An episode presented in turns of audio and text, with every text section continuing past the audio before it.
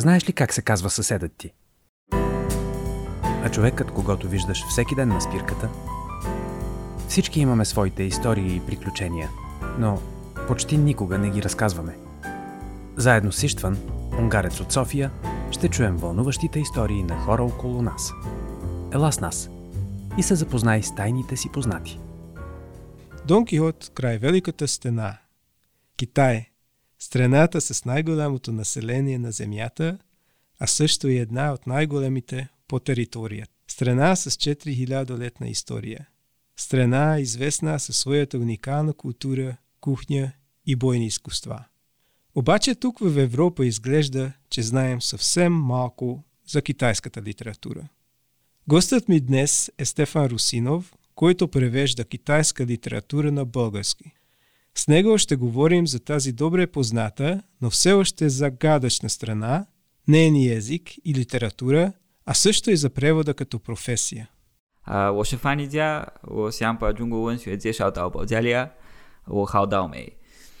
Което означава аз съм преводач, искам да представям китайската литература в България и хич не ми върви. А, добре, здравей, Стефан. Благодаря, че Здрасти. приема моята покана. Благодаря за поканата.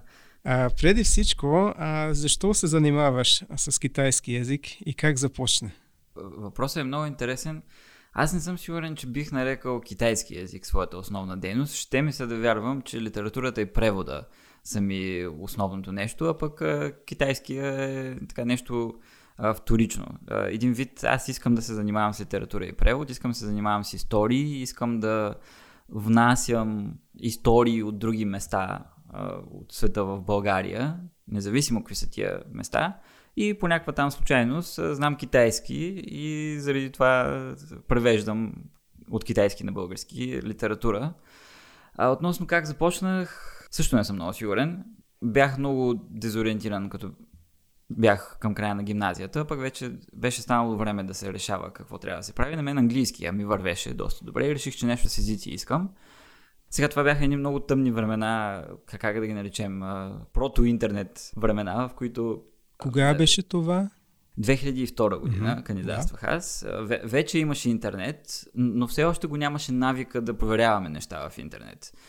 И аз бях попаднал не в интернет от хартияни книги на някакви неща за будизма, който ми беше допаднал много не като толкова като религия, колкото като философия и ми беше интересно да изследвам.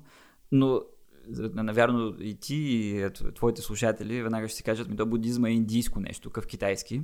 Така е, да, но аз тогава не знаех и понеже нямаше как да проверя, нямаше навика да проверя в интернет, реших да запиша китайски, за да мога да се запозная повече с будизма. И още повече, че ме вълнуваше мен неговото дзен подразделение, което пък се оказа повече свързано с Япония. Така че аз съм успял да, да, да нацеля баш там по средата, където не е точно това, което ме интересува, обаче а, така се случи, реших да кандидатствам китайски, баща ми се хвана за главата, като а, научи какво са ме приели, а, смяташе, че е изобщо а, много безперспективно това и може би се оказа прав. А, но така иначе аз а, съм щастлив, защото така с индийски и с японски като че ли има кой да се занимава, особено по отношение на литературата и особено по отношение на съвременната китайска литература, докато с китайския горе-долу мисля, че съвременната китайска литература двама души я превеждаме в България в момента само. О, само двама души а в България от китайски язик. Да, другия е Веселин Карастойчев, който ми беше моя преподавател и някакво, така, може да се каже, основно вдъхновение аз да се захвана с а, това. Защото тя, китайската литература, като цяло ние почнахме от древната литература и в четвърти курс вече учихме съвременната и през цялото време беше доста, доста скучна. А най-малкото, защото ние като учим китайски, не сме като английската филология, които като влязат, вече знаят английски и почват да четат Шекспир в оригинал и Милтън в оригинал и Чосър в оригинал и така нататък. Ние, като влезем китайстика, започваме от А Б В и изобщо не можем да си представим да можем да четем литература. И ние учихме литературна история. Тоест беше лекционно и много-много не можехме да четем, а т.е. никак не можехме да четем на китайски, поне аз де. Някои мои колеги може да са били по-адекватни в това отношение. Каква беше, сещаш ли се каква беше първата история, която, китайска история, която ти стана много интересна и искаше да, да преводиш на, на български? много добре си спомням, беше едно стихотворение всъщност, което си мисля, че и до ден днешен а, помня на Изус. А, сега ще пробвам да го кажа, може и да се проваля. Учихме го почти в края на учебната година. Мисля, че беше нещо, което самия преподавател господин Карастойчев така по собствена лична инициатива и предпочитание го беше вмъкнал. То със сигурност не е част от съвременния китайски литературен канон. Просто нещо доста нишово, което той реши да вмъкне в лекциите. Поетесата си казва просто Ли и стихотворението се казва Моя приятел иска. И е следното. Той от край време иска да заснеме майстор глад на Кавка. Всичките му приятели знаят. Освен това, той постоянно казва и на разни други хора. Искам да заснема майстор глад на Кавка. Той няма пари, не е и режисьор. Веднъж го попитах, като нямаш пари, как ще го заснемеш? Той каза, не знам. Това е стихотворението, което ме запали по китайската литература и оттам нататък аз тръгнах да чета много неща на Ли. Тя се оказа, че е част от един кръг литературен, който ми стана много интересен и там всъщност намерих и писателя Уцин, който се превърна в моя първи издаден превод в България, неговата книга, неговия сборник с разкази един ден. Това е много интересно. Аз, честно казано, разбирам темата. Ми, всички говорим за парите, така че да. За парите а... за, и за желанията и а, на, на мен особено ми хареса това как а, човек очевидно е много надъхан и очевидно има много мечти. И това, че няма никаква представа как да ги реализира и никаква а, така а, никаква перспектива да ги реализира, въпреки това си настоява на тях и постоянно говори, че иска, иска, иска да заснеме майстор глад на Кавка. Което звучи като един много амбициозен проект да заснемеш нещо по Кавка. Е, да, да, именно. Китайската литература, култура и самия език, разбира се, това е много различно от европейските езици и, и култура. И основата на европейската култура, може би, а можем да, да речем, това е древна Гърция и стара гръцка лирика и Библия, може да, да кажем, но какво, има ли някакъв еквивалент на китайски език или в китайската култура? Mm-hmm. Дали има нещо основополагащо, ме питаш? Да, като... да. Ами Конфуций. Със сигурност Конфуций, който е повлиял не само на културата и политиката дори в Китай, но и на там околните, на, на синосферата, както я наричаме ние. Всички а, страни, които по някакъв начин са повлияни от китайската култура и използват, примерно, писменността или са използвали писменността, като Корея и Япония, да речем. Виетнам също има силно влияние, там са внесени много идеи. Та идеите на Конфуции, които сега, ако тръгна да, ги, да, да говоря за тях, не, не знам как да ги а, синтезирам, да, така че да... Не, ами имам предвид... Да не съм твърде досаден, но да. Можеш ли да, да представиш конфуциязъм а, с няколко думи. Знам, че това е много е трудно, защото това е а, като феномен, това е доста, доста голям. Може би би било много трудно да, да синтетизираме, да кратко да представим а, християнството с а, пет изречения, но ако mm. можеш, как би представил на, на, на някой, който изобщо не знае нищо за Конфуциус? Mm. Да, така е, със сигурност е трудно. Аз, понеже водя и лекции по китайска култура в Софийския университет, там имаме отделни цяла лекция, говоря 3 часа за, за Конфуций и пак не успяваме да си кажем а, всичко. Но да речем нещо, което може да се открои, което няма да кажа, че а, така е представи... То е представително, но не обзема така цялото конфуцианство, т.е. Не, не го обобщава, а просто една част от него и която може би е актуална в момента за разговора, който водим и ние в а, нашата страна от а, земното кълбо, е конфликта между индивидуално и колективно. Като нали, клишето е, че тук на Запад индивидуалното е, е по-нависоко място, на по-висок пиедестал от колективното, докато на изток, именно вследствие идеите на Конфуций, колективното е издигнато. И аз това а, съм го усещал много в а, Китай и ме е възхищавало и затруднявало едновременно. Затруднявало ме, защото аз като пост-тинейджър тогава, като бях в, в Китай, ранните си 20 години, така търсех все още индивидуалността си и се опитвах да, да я култивирам и така нататък. Там срещах единствено а, така, подтик, натиск дори да, да, да се впиша в а, някаква колективна общност, а, срещу което аз изпитвах голяма съпротива и го усещах едва ли не като някакво издевателство над моята индивидуалност те по някакъв начин да се балансират индивидуалното и колективното благо. Неща, за които ние в момента си говорим и покрай пандемията, всъщност, кое е по-важно. Индивидуалното а, предпочитание или колективното благо и така нататък а, са много актуални и а, така е продуктивно да се разглеждат от конфуцианска гледна точка, колкото и отдавна да е създал своите идеи той. Ти кога беше в Китай? За първи път бях 2005 година, когато изкарах една година учейки китайски. И после бях 4 години в Ухан от 2008 до 2012, където изкарах магистратура по съвременна китайска литература. Uh-huh. Това е доста време. Общо взето това, това прави колко? 5 години? Още 5 години, като аз uh-huh. тези 4 години в Ухан не съм се прибирал изобщо в България. Изкарах uh-huh. си ги в Китай без прекъсване.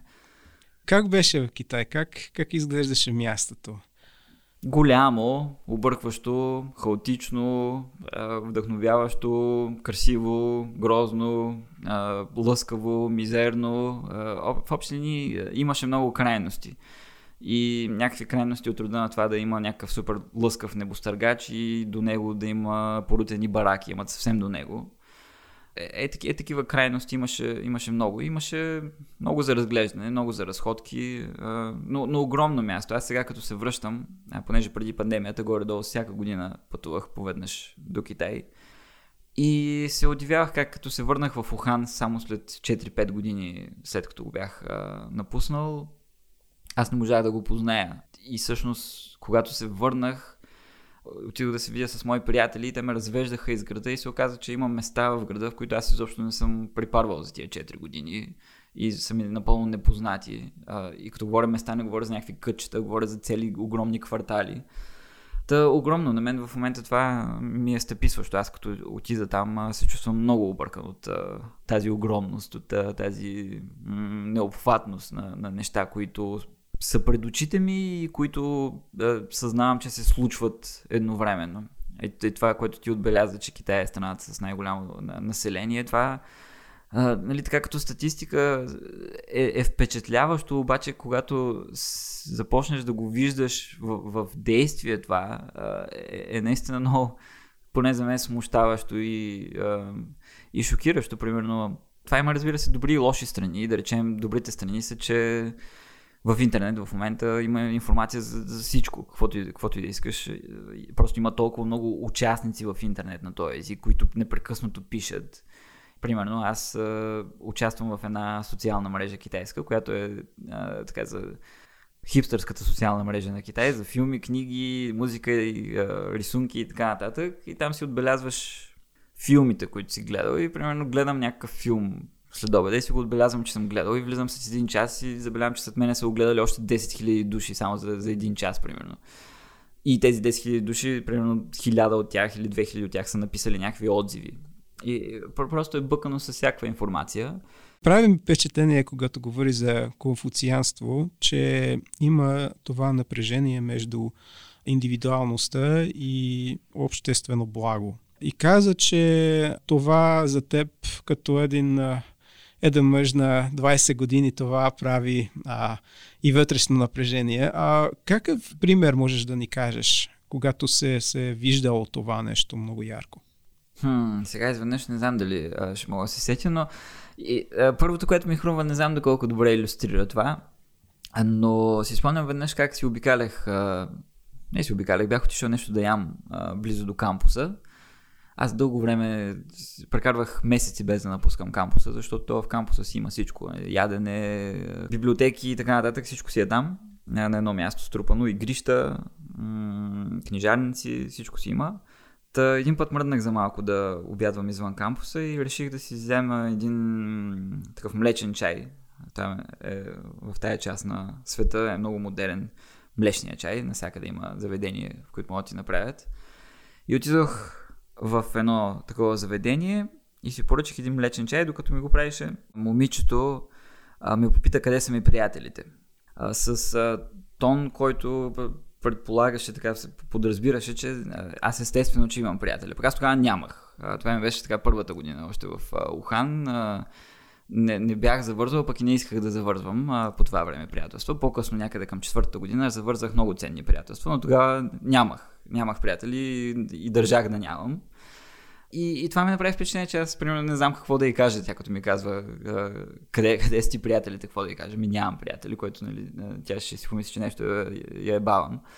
Но ето това подразбиране, че нали, обязателно човек трябва да, е, да има някаква общност около себе си. Обязателно трябва да е с, с някого. Това го имаше много, много там. Много се държеше на него. И сега аз разбира се съзнавам в момента, че то, това моето не е толкова държане на индивидуалност, колкото се е чиста темерущина, но разбира се, аз тогава не го възприемах като такова. А, но, но ето да, ето един пример. Съвсем дребен, но иллюстрираш по някакъв начин. Преди да говорим за, за превода, искам да и, и за професия, като професия, можеш ли да, да ми кажеш малко обяснение за, а, на китайски язик и култура от гледна точка, че къде е неговото място в а, света? Защото аз, аз достигнах а, китайската култура малко криво, от не директно. А, харесва ми корейската култура и там се оказа, че има доста влияние от Китай. Примерно те ползват чужда, друга азбука, друга от, от китайската, китайските знаци, обаче е, има доста знаци, примерно в а, корейския език от, а, от китайски език, ако не греша. А, какво влияние има тогава китайска култура и език? За корейския може би грешиш малко, защото Добре. тяхната писменост в момента си е а, така чисто графично си е автономна, а, тяхна собствена си, а, но имат като повечето страни в а, тази област а, доста заемки от а, китайски. Примерно, е съвсем елементарен пример, ако на китайски билет, думата билет е пяо, на корейски е пьо. И, и, и всякакви такива неща, но се изписват по съвсем различен начин. Корейския, преди да има корейска писменост, са използвали китайската писменост и, и, и са изучавали, да речем там конфуцианството също е много силно, и са изучавали Конфуции в оригинал на, на китайски, примерно. Сега не мога да кажа кога точно е приключило това, понеже не съм специалист по корейска история. А, но така или иначе, да, влияние има. По същия начин в а, Виетнам а, има много заемане и като култура, и като а, лексика, примерно. В Япония вече въжи това, което ти казваш, че там, там те имат три писмени системи, една от които са китайските иероглифи, както ги наричаме а, ние. Не съвсем правилно, впрочем. Е, една от системите им, канджи, е всъщност а, китайските иероглифи, които обаче на японски се четат по съвсем различен начин. Тоест, какво означава това, че ако аз си говоря с някакъв японец, няма да го разбера устно, но ако той ми напише какво казва, има някакъв процент вероятност, че аз ще разбера какво е това, което ми пише. Ето, примерно, вчера се разхождахме в а, Варна с моята съпруга и видяхме някакво обявление за какво беше, някакво а, архитектурно събитие, а, на което се представя някакъв японски а, тип архитектура и имаше освен на български надпис на японски и аз половината надпис го разбрах, а, защото беше с канджи които са китайските иероглифи, въпреки че в Япония използват пълната форма на иероглифите, пък ние в университета учим опростената форма на иероглифите, която е въведена 50-те години от а, комунистическата власт с цел да се ограмоти повече населението, защото иероглифите са били доста сложни преди това и те са ги опростили, за да могат повече хора да ги научат и да могат да четат и да пишат. Та, такова влияние там със сигурност има много влияние и като култура. А, но, примерно, интересното за Япония и за Корея е, че а, действително корейската и японската култура а, са, са много по-секси. А, те са много по-привлекателни. По някакъв начин а, много повече успяват да достигнат до а, места извън собствената си, собствените си страни. А, примерно, ето, ти казваш, че си запален по корейската култура. На мен ще ме е интересно да чуя какво точно. Дали е музика, дали е кино, дали е литература или нещо такова много хора тук вече са запалени по кей-поп, да речем. А, японската култура също там. Наскоро имах някакъв разговор, за който говор... в който говорихме за а, японска митология и японски такива свръхестествени същества, японски чудовища.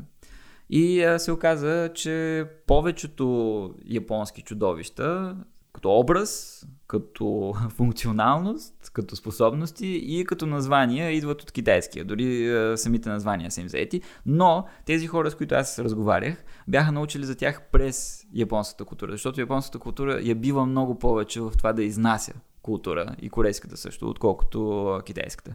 Китайската култура е много зле в това отношение, навярно поради а, поради много неща, комунистическата власт включително, там всичко трябва да мине през множество одобрение. В крайна сметка това, което те се опитват да изнасят, обикновено е някаква много възторжена версия на, на Китай, която по никакъв начин не импонира на хора, които са извън Китай. И затова ще срещне много по-малко хора, които не се занимават с а, източни езици, които са фенове на китайската култура, отколкото на японската и на корейската. Да, ами има, има от, от Корея и, и, от, и от Япония а, много филми, които са много интересни. А, мога да кажа, че който ме вдъхна, това беше Old Boy. Видях това, не знам кога, преди 15 години или нещо. Да, на Пак Чан Лук. Да, обаче Казахме, че за Европа базата на европейската култура може би и Библия или а, стара гръцка лири, лирика, обаче тези неща са доста трудни, трудни за, за четене а, и предполагам, че и а, на китайски тези основи могат да, да бъдат малко трудни за, за четене. А, можеш ли да, да, препоръчиш, а, да препоръчиш няколко книги или стилотворения или няколко писатели, които са лесни за, за четене за, за хора, които интересуват а, за Китай. Сега, това е интересно, което казваш, между другото. Наистина е, на нас ни коства усилие и ни е трудно да четем вече древната класика, древната гръцка класика, примерно. А това, което в Китай правят е, че а, специално с конфуцианството и специално конфуцианството преди 10, последните 10 години, те така на държавно ниво го налагат. И отделно от това, непрекъснато има процес по преосмислене на, на конфуцианството и непрекъснато се появяват а, преводи, нови преводи и нови тълкования на конфуцианството. А, обикновено древните книги в Китай не излизат и така просто. Да, да, е, че, че, даваме ти оригиналния текст, защото това е древнокитайски и малко или много е различен от, от съвременния китайски. Въпреки, че а, древния китайски също си живее в съвременния китайски. И познаването на древно китайски помага доста за разбирането на съвременния китайски, между прочим. Та всички книги, примерно когато Конфуций се издава в момента, обязателно се издава с а, коментар, бележки и често се издава с превод на съвременен китайски като има най-различни, по-малко авторитетни, по-авторитетни и така нататък. Тоест поддържа се разговора с конфуцианството непрекъснато. А, непрекъснато някакви хора си говорят с Конфуции, така да речем, и издават тези свои разговори, тези свои тълкования на Конфуции. И отделно на държавно ниво се налага конфуцианството в момента, като въпреки, че естествено се налага силно избирателно. Защото Конфуций той малко или много е бил и бунтар, въпреки, че не му личи много. Така като го зачетем, Конфуций той повече така да, доста дървено звучи, доста пънски, но си има така своите резливи моменти, но това в момента се пропуска от а, държавната власт. Сега за нещо по-четивно говорим, примерно хора, които си падат по някакви такива по-фантастични а, неща, а, фантастични същества. От Китай произлиза а, интересния образ на лисицата дух, а, която обикновено е така лисица, която е а, така, удохотворена и а, може да приема човешки образ и влиза в отношение с а, с хората по какви ли не начини. Обикновено това се случва така, а, понеже класическия писател на тези а, истории е от късното средновековие, така че а, историите се развиват по това време, но мога да препоръчам книгата на Пусун Лин, а, която в новото си издание се казва Истории за чародейство от кабинета на приказливия. Малко дълго и странно име, но да, там има много истории за лисици духове, които са много смешни, а, интересни, а, така, предизвикващи мисъл със сигурност. Аз лично много обичам елемента на фантастичното в литературата.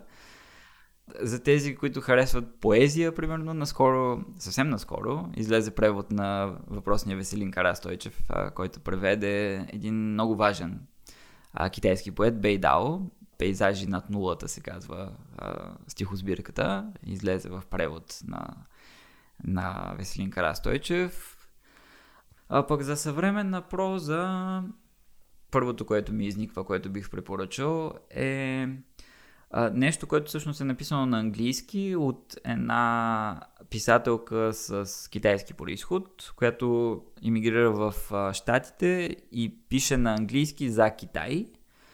А, тя има един много хубав сборник, който е преведен на български, казва се Хиляда години молитви. В него са включени много така силно социално ангажирани истории, които разказват обикновено за каквато е и основната функция на литературата, да разказва за някакви невидими хора, скрити хора, които не, не са в полезрението, в ежедневното полезрение, както на обикновените хора, така и на медиите.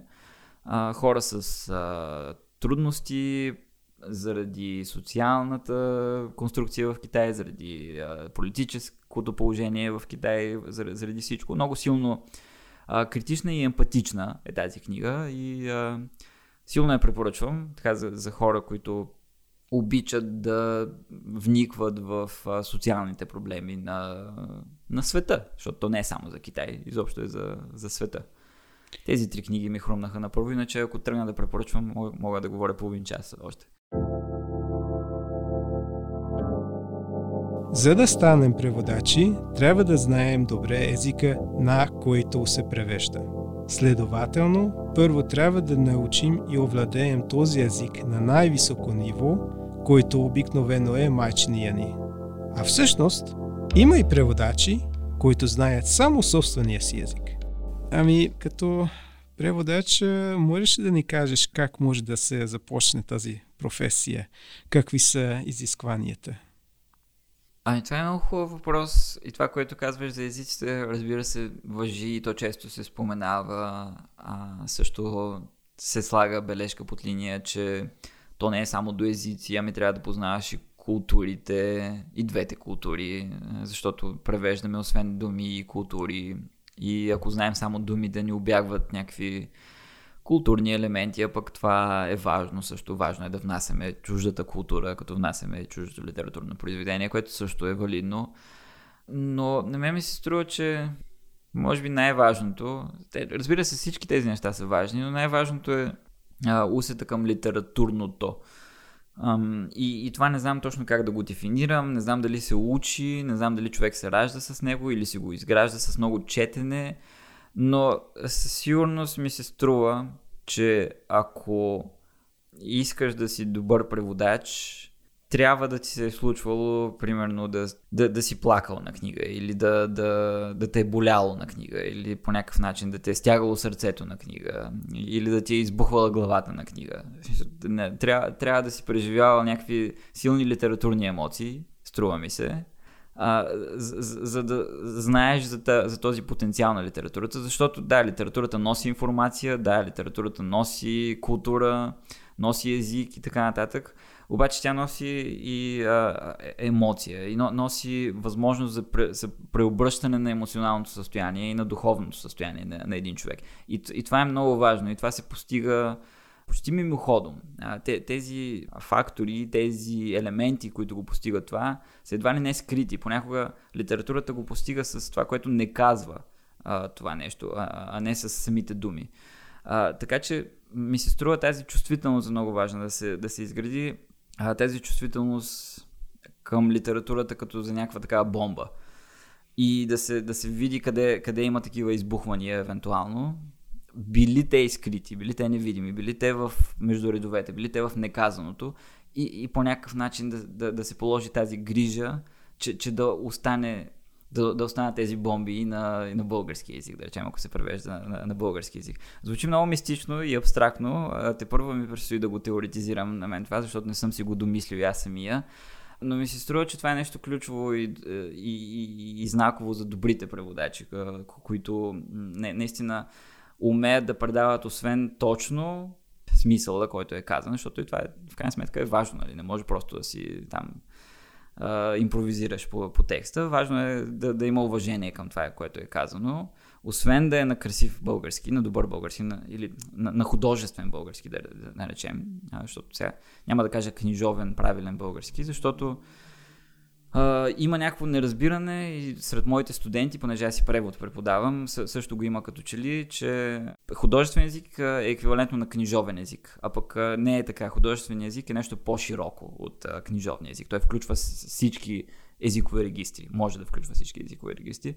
Та, освен всички тези неща, според мен, я има и тази чувствителност към, към литературното и към способността му с думи, с образи, с а, комбинация от думи и образи, а, да, да създава усещания и, и, и да преобръща представи и емоции. А, и отново, нали, казвам, че това звучи малко абстрактно, а, но за момента мислите са ми в тази посока и смятам, че, че, че това е много важно. Чувствителността към литературата. И съответно да бъде предадено това по някакъв начин на читателя. А, това, което е усетено от, от оригинала моят гост от uh, миналия епизод каза, цигуларка Изабела, а тя, mm-hmm. тя каза, че за да бъдеш добър изпълнител, трябва човека да, да има усет към емоции, да се изпитва емоции, да представлява емоции, защото без емоции абсолютно е скучно. Може човека техническ, от техническа гледна точка свири на цигулка а, перфектно, обаче ще стане абсолютно скучно тогава това въжи, предполагам, по твоите думи и за литература и за превод също. Ами това е много хубав паралел. Аз съм си го мислил и за музиката това. А, когато слушам музика, обикновено, определено ми правят впечатление много някакви такива как да ги нарека, врътки или украси, които се правят от гласа или от инструмента, които, примерно, не е необходимо да са там. А, песента ще се звучи правилно и без тях, обаче те са, те са там, защото искат да, да покажат уникалността на това, което се случва, на, на, на този, който пее, на този, който свири. А, именно емоцията му. Примерно, една се сещам, имаш, имах една много любима група българска, която вече не съществува, The Headstall се казваха. И там това много се личи в начина по който те свирят и, и пеят. Винаги има сега аз не съм музикант и не мога да го обясня, но винаги има някакви чупки, да ги наречем, а, които на мен много ми въздействат емоционално. Как а, си личи, че някой а, докато го е свирил и докато го е пял, това го е изстрадал. И за мен това винаги е много ценно. А, за мен това е най-ценното всъщност. Ти каза една интересна история за а, преводач, китайски преводач, който реално не е знал най-вероятно други езици освен майчиния си език. А, много е интересна история от началото на, така, началото на 20 век, когато сега и преди това, разбира се, са, са превеждани неща на китайски. Най-вече всъщност будистки сутри са били превеждани и други неща, но в началото на 20 век вече започват да се внасят ам, литературни произведения. И в края на 19 множество литературни произведения. И разбира се, сега тогава хората все още не са знаели много чужди езици, но пък вече са имали и щах да внасят чужда литература. Имало е съзнание, т.е. започнало да се поражда съзнанието за това колко е важно да се оглеждаме в чуждите истории, да сравняваме собствения си опит. Примерно тогава има един китайски писател и преводач, който много държи да да внася истории именно от така централна и източна е, Европа, защото смята, че а, това, което е преживяно от а, страните, от а, народите там е, е доста близко до, до, до китайския. До, до китайския опит. И а, той е държал да се направи някакво такова сравнение. Та, по това време а, има наистина един ужасно продуктивен преводач, който е превел, превел стотици заглавия. Стотици или над 100, не съм сигурен пак му забравих името, не помня, но както и да е, той е някакво китайско име, което така или че никой няма да запомни.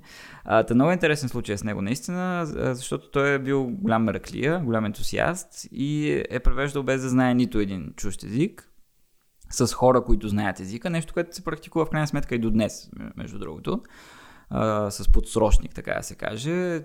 Човека, който знае езика, му диктува там, превежда му грубо какво се случва а, и той вече го внася на художествен език, на китайски художествен език и се получават много така, интересни резултати. Най- любопитното и това, което ми обърна внимание на цялата тази история е, че съвсем наскоро, преди една-две години, а, той е превел Дон Кихот от а, испански на, на китайски и преди няколко години а, излезе превод на испански на неговия превод от испански на китайски. За да се сравни какво, какво точно се е получило при, при такъв един превод. Сега аз не знам испански и не мога да сравня за жалост.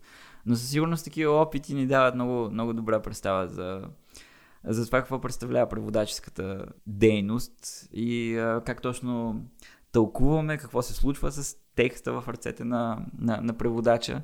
И това, че в крайна сметка са се получили до толкова различни текстове, че те а, могат да се да, да стоят един до друг и да се сравняват. А, и да се сравняват по, по големите разлики, които са получили с тях. Ако има между слушателите ни а, някой, който говори испански язик, аз наистина бих е, искал да знам неговото мнение за а, оригиналния Дон Кихот и този Дон Кихот, а, преведен от, от китайски язик. А, би, би било интересно за мен а, как, как се сравняват. Да. Като полиглот, обичам да уча и да говоря чужди езици. Чуждите езици отварят широка врата към света, те дават по-задълбочено разбиране как хората и културите са свързани. Изкуственият интелект обаче извършва все по-добра работа с преводите и се чудя дали все още има смисъл да се занимаваме с езици. Или и владеенето на чужди езици губи основното си значение, важността си, за да се превърне в хоби, като язнето. Какво мислиш за този въпрос относно а, изкуствения интелект и машинно обучение а, във връзка с, а, с езици и превод? Мисля, че е много важен въпрос, който като че ли може би от някакво неудобство или а, някаква несъзнаван, някакъв несъзнаван страх, а, като че ли в преводаческата общност малко го обсъждаме така отнасяме се малко пренебрежително към него. Бе как, компютрите ли бе? Компютрите ли ще не изместят нас? Я им дай на компютрите да видиш какво ще направят. Никой не може да преведе, да преведе така. Никой компютър не може да преведе художествен текст, докато аз си мисля, че това не е невъзможно в бъдеще. И е хубаво да говорим за това. Е хубаво да, да следим какво се случва и на какво ниво е в момента. Аз, примерно, си спомням, че в един подкаст епизод, който аз правих с една преводачка, ми беше хрумнало да направим един опит да вкараме част от романа, който тя беше превела в Google Translate и да сравним това, което излезе с нейния превод. И честно казвам, Google Translate не се справя никак зле и в крайна сметка ние това не го сложихме в подкаст, защото си мислихме, че ще е интересно да се сравни, ама то не беше толкова интересно, понеже то беше от харватски язик, така че а, от харватски на български. Така че, може би там е, е по-съвършенство нещата. Така иначе, като казвам, че беше добре, не, не казвам, че е готов художествен текст, нито че е текст, който може просто някой да мине след него и да го прави, защото се губя все пак доста, доста от смисъла и това, което аз си представям като взаимодействие между човек и компютър в бъдеще, защото ние вече си взаимодействаме. Преводът е улеснен значително в сравнение с преди 20-30 години. В момента имаме онлайн речници, онлайн справочници, имаме Google Earth, с която може да посещаваме местата, за които се разказва в романите, които превеждаме. Множество, множество такива улеснения. Веднага може да се свързваме с някакви консултанти. Вече сме, така, така се каже, преводаческата дейност вече е в някакъв смисъл трансхуманистична. Но това, което аз виждам в бъдеще в чисто техническо отношение е не е това, което се мисли в момента, че един текст може да се вкара в преводаческия софтуер и това, което излезе да се мине от някакъв човек отгоре-отгоре, да се поправят а, грешките. По-скоро това в момента и в бъдеще не би дал добър резултат. Това, което аз виждам като продуктивно взаимодействие е преводача да си преведе текста и след това превода да бъде вкаран в преводаческия софтуер и, и софтуера да, да подчертава места, както го прави в момента автокоректа в Word, да речем, с правописни грешки. Но този софтуер ще подчертава евентуално някакви проблеми, които намира и ще задава въпроси. Да речем, абе, я преводачо, тук това нещо, дали не си го объркал, дали не може по-добре. Нещо такова си представям аз като начин да се усъвършенства превода. Добре, ами а, възможно е, че тогава това е, е машинен превод е конкуренция на човешкия превод, обаче някой, който още за сега не може да направи а, машината е да направи подкаст. И вече, вече спомена, че ти водиш подкаст, който е Бележка под линия. А, можеш ли малко да, да разкажеш за, за този подкаст? Защо започна и какво се представява? Ами, сега като се замислям, защото вече почти година го правя, а, като че ли в моя живот винаги съм се... А, винаги съм имал потик да правя нещата, които харесвам. Примерно, харесвам литература и искам да пиша или да превеждам литература. Примерно, харесвам пънк музика и искам да правя пънк музика. И в някакъв момент преди две години открих няколко подкаста, които много ми харесаха. Отначало бях скептичен към формата, обаче пък после взех да си дам сметка, че това е много удобно, примерно, докато ми я чини, защото ние с моята съпруга, която тогава още ми беше просто приятелка, нямахме миялна вкъщи и аз много дълго време миех чиниите, така отнемаше половин час, аз не съм много сръчен. И подкастите се оказаха едно много удобно нещо за слушане, за занимаване по време на миене на чини и по време на миене на пот, примерно и такива неща. И си открих няколко, които много ми харесваха и си казах, бре, това е супер яко. И аз искам да направя нещо такова. И също времено превеждах един текст, един роман, в който за първ път, сега той ми беше някъде петия, шестия, нещо такова роман, който, петия, шеста книга, която превеждам. И за първ път, като че ли си давах сметка колко много решения аз взимам в процеса. И ги взимам съвсем съзнателно, докато преди също съм ги взимал, но не толкова съзнателно. Сега пред мен стояха реално множество избори и аз много добре съзнавах как взимам това, а не онова решение. Ако взема онова решение, то също ще е валидно, но аз взимам това решение. И този процес, този акт на взимане на решение ми, ми беше много интересен. И наистина се струпаха толкова много, че аз някакъв момент си казах, добре, аз дължа някакво, някакво обяснение на читателя за всички тия решения, които, които ги взимам. И първоначално, разбира се, мислех, че ще напиша някакъв текст, както обикновенно правя, правя като преведа някаква книга. В един момент ми хрумна да запиша, да се запиша как говоря за тези неща. И седнах една нощ пред компютъра, правих струвах, записвах, после помонтирах малко, а, така от неизвестно време, защото то да си говориш сам не е лесно, по, по-трудно е отколкото да говориш с събеседник. И го пуснах и така си живее. Не съм имал идеята да го превръщам в подкаст всъщност. Дори не го нареках подкаст. Просто го пуснах този единичен запис, без да имам идея да продължавам с следващи записи. Просто едно такова обяснение на всички решения и съображения, които съм имал в преводаческия процес. И отзивите за това нещо бяха изненадващо добри за мен. Много хора познати непознати, което много ме очуди, ми се обадиха да ми кажат, че ми е било супер интересно, че не са се замисляли до сега какво, в какво се състои преводаческата дейност, че има толкова много замислене и за решаване и че в нашето пространство го има уважението към преводачите. Примерно често ни канят а, в телевизионни студия, в а, радио. Ето и ти си ме поканил като преводач, за което аз много ти благодаря за вниманието.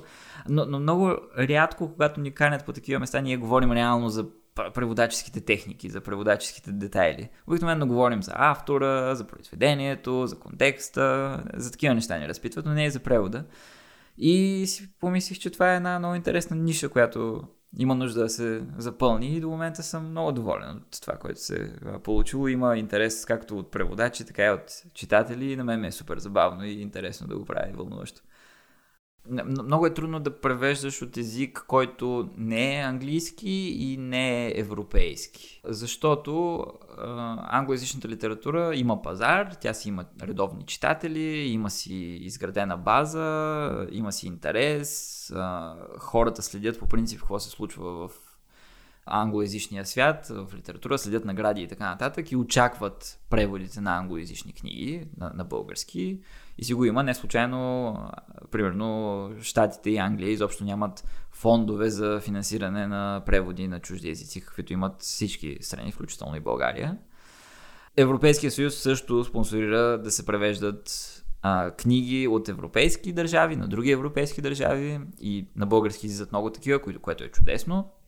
Защото излизат много книги, които нямат толкова висока пазарен потенциал, но са стойностни и е хубаво да ги имаме тук и излизат благодарение на тези а, а, фондове, които има Европейския съюз за финансиране на преводи от а, европейски на други европейски езици, но оттам нататък, ако искаме да превеждаме от а, персийски, ако искаме да превеждаме от японски, а, виетнамски и така нататък, а, положението е много зле, защото ние влизаме в една неравна конкуренция, понеже първо а, научаването на тези езици, малко или много, е по-сложна работа и ние инвестираме малко повече време в, в това.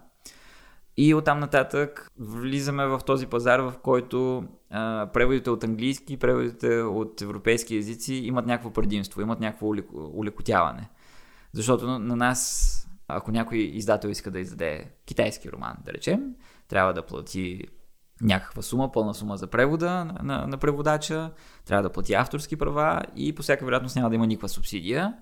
И трябва да изкара тая книга, която ще е много по-скъпа, съответно, от всички останали книги на пазара. И съответно ще се продаде по-недобре и защото читателите не са свикнали да четат така литература и няма толкова интерес, колкото към англоязичната литература. Та нещо, което може да се направи и го има в Финландия, пак се извинявам за витиеватостта, е някакъв, примерно, фонд към Министерството на културата, който да спонсорира е така превод от такива редки езици, които не са европейски и не са английски, за да имаме достатъчно голямо разнообразие. Защото, примерно, наистина, преводите на далекоисточна литература са много малко у нас. Та, ето с такива трудности се сблъскваме а, ние, но все пак в момента положението е много хубаво да си преводач. А, много хора четат, интересуват се от а, превод на литература.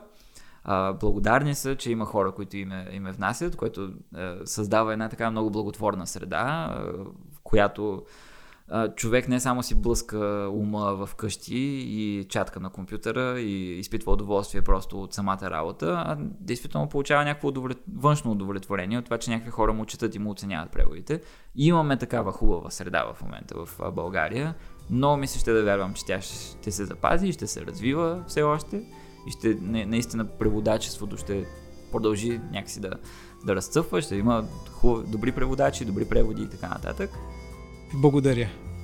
И аз благодаря. Ела с нас отново след две седмици и се запознай с нов таен познат.